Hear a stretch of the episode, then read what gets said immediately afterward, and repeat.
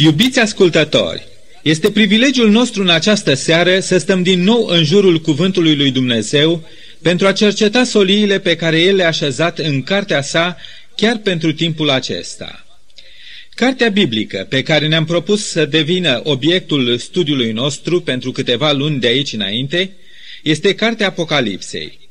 În emisiunea trecută am căutat să subliniez adevărul că Apocalipsa nici pe departe nu a fost plănuită de Dumnezeu să fie și să rămână pentru noi oamenii o carte tainică, o carte acoperită, pecetluită și de nepătruns, ci, din potrivă, așa după cum însuși titlul cărții ne sugerează, Apocalipsa este o carte care se deschide și se așteaptă să fie înțeleasă de orice minte omenească, pentru că ea este de fapt descoperirea lui Isus Hristos.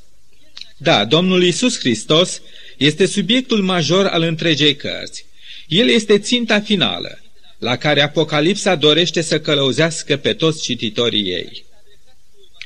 Totodată Apocalipsa este și o carte profetică. Profețiile cuprinse pe paginile ei, ca mai toate profețiile mesianice ale Vechiului Testament, aveau în obiectivul lor persoana Domnului Isus Hristos.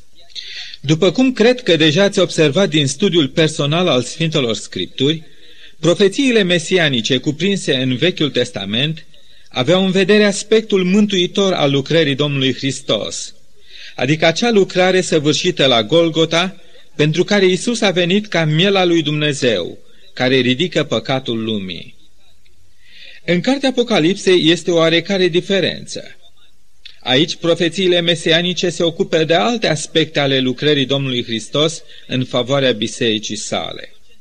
Profețiile mesianice ale cărții Apocalipsei, așa cum am subliniat și în emisiunea trecută, se referă la lucrarea mișlocitoare a Domnului Hristos în favoarea celor credincioși, la lucrarea de încurajare, călăuzire, de apărare și de biruință a sa în folosul bisericii sale de pe pământ. Profețiile ei mesianice se ocupă nu atât cu prima sa venire, ci cu cea de-a doua venire. Aceasta face ca Apocalipsa să fie considerată ca fiind cea mai de valoare carte pentru creștinii din vremea sfârșitului.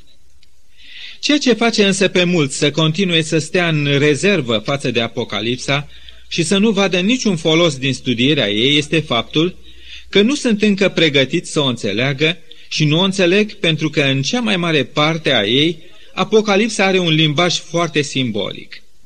De fapt, acest lucru era oarecum de așteptat, deoarece, fiind o carte profetică, Apocalipsa nu avea de ce face vreo excepție în această privință. Priviți puțin la cărțile profetice ale lui Daniel, Ezechiel sau Zaharia din Vechiul Testament, ce încărcate sunt cu simboluri. În raport cu ele, cartea Apocalipsei este un fel de continuare a lor, un fel de ediție modernă a unor profeții de demult. Mulți se întreabă azi, de ce oare a ales Dumnezeu să ne vorbească prin simboluri? Dacă vremea sfârșitului, cu toate evenimentele ei apocaliptice, catastrofale, este o vreme atât de importantă pentru omul de azi, încât toți oamenii ar trebui să fie informați și puși în cunoștință de cauză. De ce nu a ales Dumnezeu să ne vorbească clar, fără ocolișuri, fără complicații, fără simboluri? Nu știa Dumnezeu care avea să fie soarta interpretării acestor simboluri, că unii vor interpreta aceste simboluri într-un fel, în timp ce alții în alt fel? Când ne referim la cartea Apocalipsei, un lucru nu aș vrea să trecem cu vederea. Această carte nu este scrisă pentru omul din lume, pentru omul firesc, ci pentru oamenii spirituali, pentru robii Domnului, cum ne spune primul verset al Apocalipsei, pentru aceia care îl caută pe Dumnezeu cu sinceritate, cu umilință, cu stăruință și cu un spirit de ascultare. De aceea găsim în versetul 3 din primul capitol o fericire pe care Dumnezeu o rostește în dreptul acelora dintre robii săi care citesc, ascultă și păzesc lucrurile scrise în această carte profetică. Dacă simbolurile Apocalipsei sunt de nepătruns, atunci ele sunt și de nepăzit. Atunci nimeni nu ar mai fi socotit vinovat și nefericit că nu le-a dat atenție și nu le-a păzit. Dacă Dumnezeu ne cere să le păzim, atunci este clar că El nu a învăluit în taină înțelesul cuvintelor prorociei sale. Ele sunt și vor continua să rămână ferecate însă pentru aceia care, bazându-se doar pe puterea lor intelectuală, se gândesc că vor ajunge să pătrundă gândurile lui Dumnezeu. În această privință, Apostolul Pavel este cât se poate de categoric, când declară în întâia epistolă către Corinteni, la capitolul 2, cu versetele 11 și 12. Nimeni nu cunoaște lucrurile lui Dumnezeu, afară de Duhul lui Dumnezeu. Și noi, continuă Apostolul Pavel, n-am primit din Duhul lumii, ci din Duhul care vine de la Dumnezeu, ca să putem cunoaște lucrurile pe care ni le-a dat Dumnezeu prin harul său. Așa stau lucrurile și cu cartea Apocalipsei. Ea este o carte adâncă, încărcată cu simboluri și semnificații, dar care pot să fie înțelese și cunoscute numai de aceia care se vor lăsa călăuziți de Duhul lui Dumnezeu. În Apocalipsa aproape orice element din natură este folosit ca să reprezinte ceva. Iată, din lumea necuvântătoarelor găsim patru cai de diferite culori, în capitolul 6, mielul, vițelul, lăcustele, șarpele, leul, leopardul, ursul, broaștele, vulturul, păsări, pești și fiare grotești, bizare, neobișnuite, cum este fiara din capitolul 13.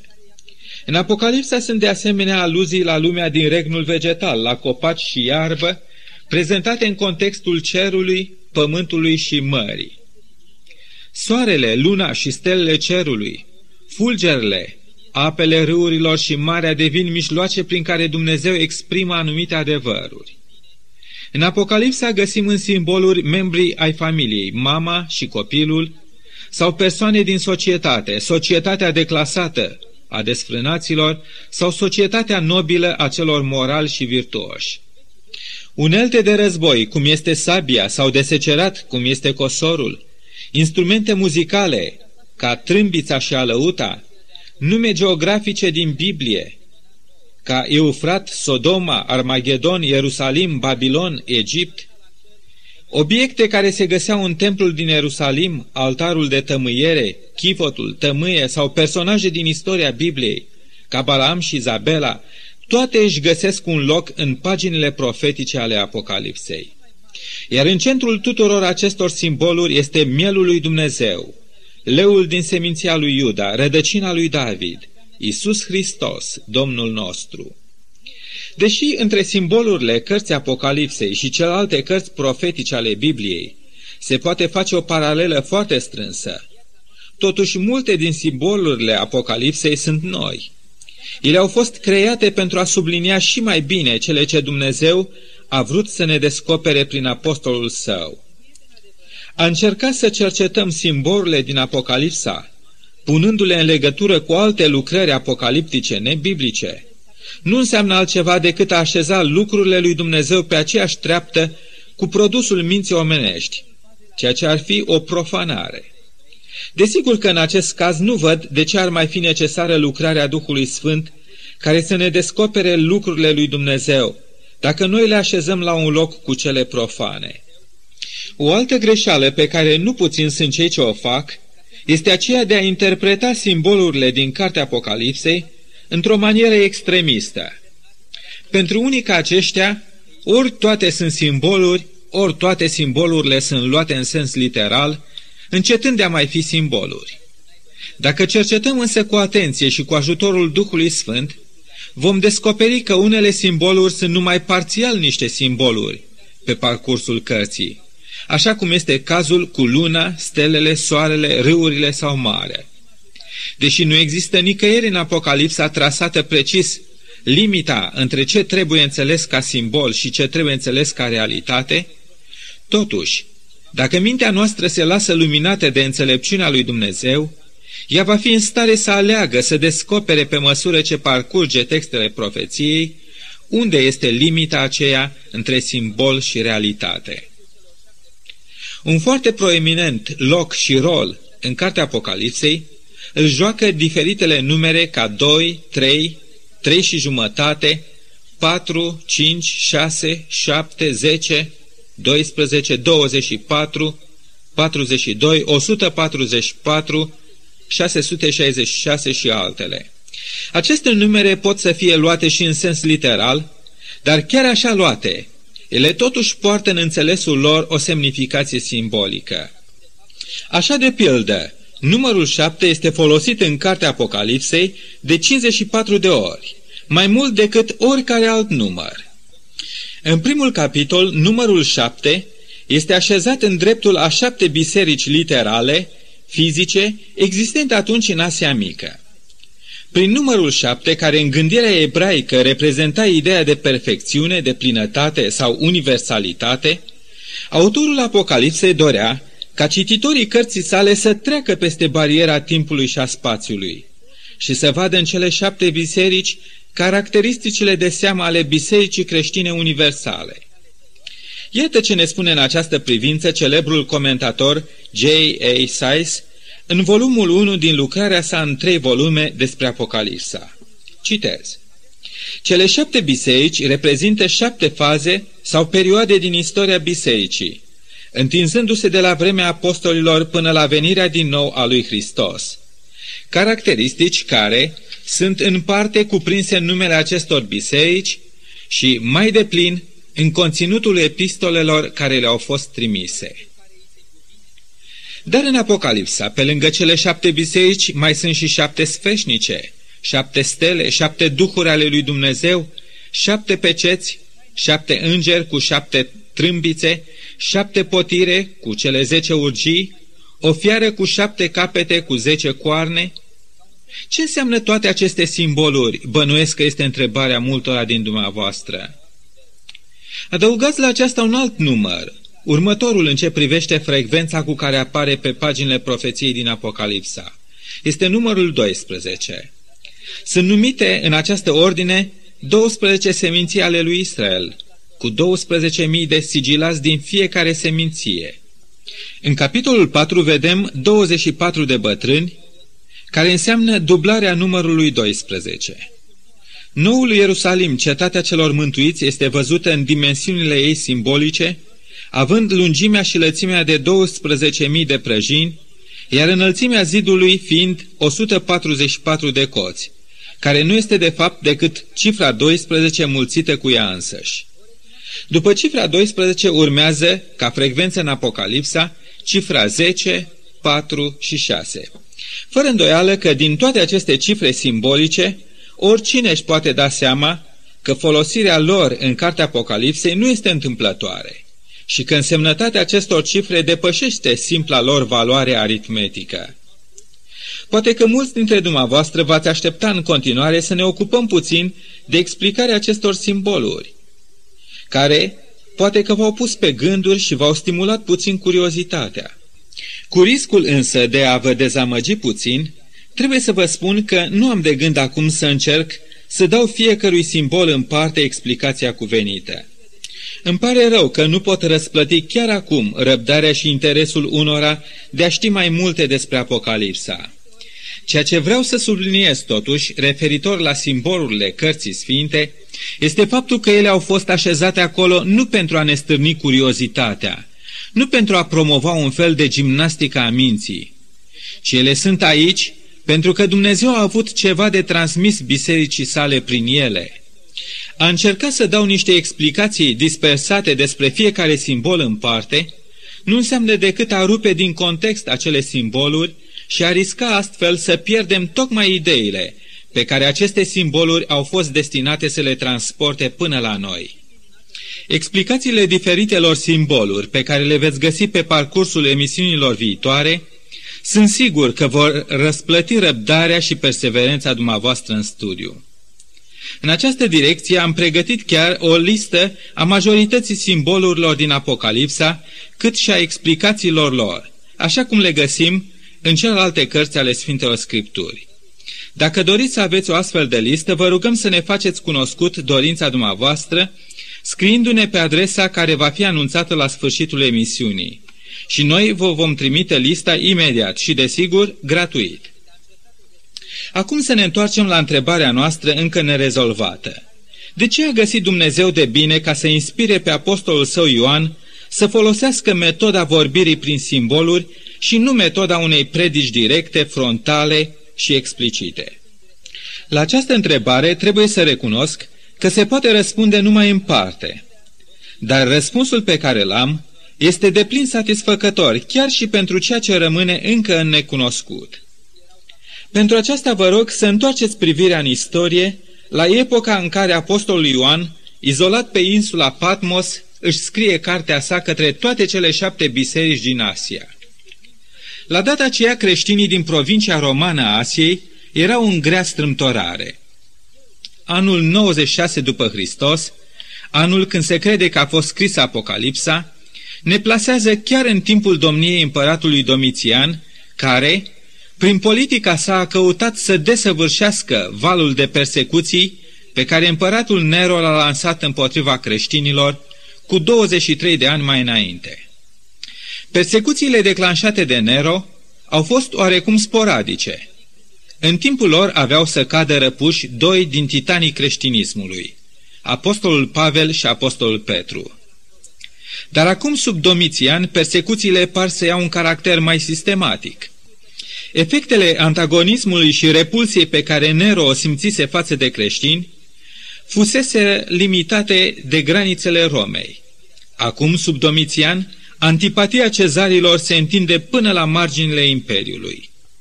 Nero privise pe Pavel și Petru ca pe niște evrei corupți, promotori ai unei credințe netrebnice. Dar Domitian este un cezar flămând după onoruri divine. Creștinii care se închinau Domnului Isus erau acum somați să se închine cu aceeași pasiune și considerație cezarului. Domitian este primul imperator roman care înțelege bine că în spatele mișcării creștine sta de fapt figura ilustră, dar destul de enigmatică pentru el, a lui Isus, care tindea să amenințe onoarea și slava lui ca împărat. El este primul imperator care declară război persoanei lui Isus, cât și primul care avea să piardă acest război, ca o pregustare a tuturor celor care, de-a lungul veacurilor, cât și la încheierea istoriei acestei planete, vor trebui să recunoască că au pierdut în lupta lor contra lui Isus. Războiul contra creștinilor începuse. Acum inimile celor credincioși erau pline de groază. Deja unii începuseră să fie insultați în public, să fie boicotați în afaceri, să fie exilați sau izolați, sau să-și piardă chiar viața. Putea oare creștinismul care era încă în fașe să supraviețuiască acelei avalanși de persecuții? Cum putea transmite Dumnezeu o solie specială bisericii sale, care se afla în război cu Roma, fără însă a spori flăcările persecuției? Una din căile folosite de Dumnezeu pentru a întări biserica sa, în opoziția ei față de scaunul Romei, a fost prin a exprima soliile cerului în termeni simbolici, pe care autoritățile romane nu i-ar fi putut înțelege. Cunoscând acum condițiile istorice ale acelor timpuri, putem interpreta cartea Apocalipsei ca un fel de replică apostolică, codificată, adresată creștinătății, un fel de apel divin la credincioșie și statornicie în credință. Dar persecuția a fost numai una din primejdiile la care bisericile din Asia se vedeau expuse. Pe lângă aceasta, biserica mai era amenințată și de erezii și de păcate. În timpul acela, comunitățile creștine erau vizitate intens de profeți falși, de învățători mincinoși, de oameni lacom de câștiguri mărșave, care încercau să dărâme credința adevărată. De asemenea, membrii imorali din lăuntru acestor comunități căutau prin influența lor să dărâme standardele curate ale viețuirii creștine, îndemnând pe cei neștiutori și nestatornici la păcat. Persecuție, erezie, păcat. Acestea nu erau niște fenomene inexplicabile. Apostolul Ioan le-a recunoscut prezența și originea lor în cartea Apocalipsei, punându-le în seama adevăratului lor autor, satana. Satana era la lucru. În spatele acelor stări de lucruri grozave care loveau comunitățile creștine din Asia, Apostolul Ioan a văzut acea luptă de milenii dintre Domnul Hristos și satana, dintre miel și balaur, dintre cetatea sfântă Ierusalim sau Biserica lui Hristos și Babilon, cetatea cea mare sau lumea. Biserica lui Hristos devenise ținta supremă a furiei lui satana. Și satana ataca acum din toate direcțiile. prin măcelărirea fizică a membrilor bisericii, pe cale intelectuală prin introducerea în biserică tot felul de învățături de origine păgână, iar pe cale morală prin stabilirea de norme de viață care erau mai prejos decât exemplul vieții sfinte a lui Isus. Acestea au fost din totdeauna cele trei tactici de luptă ale lui satana, reprezentate în Apocalipsa prin trei unelte ale sale, fiara care este din adâncuri, fiara care este din pământ și desfrânata Babilon. În fiecare epocă, lupta satanei a fost mereu aceeași. Tacticile lui nu s-au schimbat. Dacă ne aruncăm azi privirea în lume, vedem pe alocurea persecuției religioase sub forma unor valuri de violență fizică împotriva urmașilor lui Hristos.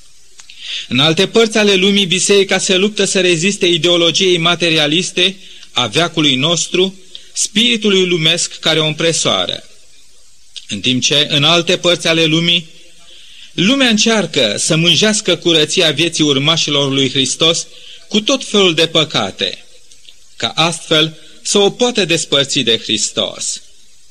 Deși Apocalipsa este, prin excelență, o carte simbolică, ea este totuși o solie directă și clară din partea lui Dumnezeu pentru Biserica lui Hristos de atunci și de azi. Biserica lui Isus de azi este chemată să sufere prigonire, să țină sus standardul adevărului și să reziste tentațiilor păcatului. Prietene drag, frate creștin, ești tu un adevărat creștin? Aparții bisericii luptătoare a lui Isus sau ai închinat steagul? Ești tu angajat în această luptă? Ești tu ținta via lui satana sau aliatul lui? Iisus dorește să-ți adreseze o solie specială azi prin cartea Apocalipsei. El zice, Ferice de cine citește, de cine ascultă și de cine păzește cuvintele scrise în cartea aceasta. Această carte este pentru noi, pentru tine și mine. Pe paginile ei vei descoperi pe Iisus, mielul lui Dumnezeu care te invită. Pășește cu curaj pe urmele mele. Fie ca acum, chiar în aceste momente să spui, Doamne Iisuse, ți-am auzit chemarea. Îți mulțumesc că nu mă părăsești în tumultul acestei lumi care caută să mă fure și să mă îndepărteze de tine. Îți mulțumesc pentru această carte minunată, Apocalipsa, această descoperire a ta. Vreau, Doamne, să te reprezint cu cinste, să fiu un martor al tău în aceste zile de corupție și confuzie. Vreau să stau de partea ta și să port luptele tale, pentru că vreau să fiu al tău pentru veșnicie. Ajută-mă la aceasta și îți mulțumesc din adâncul inimii mele. Amin.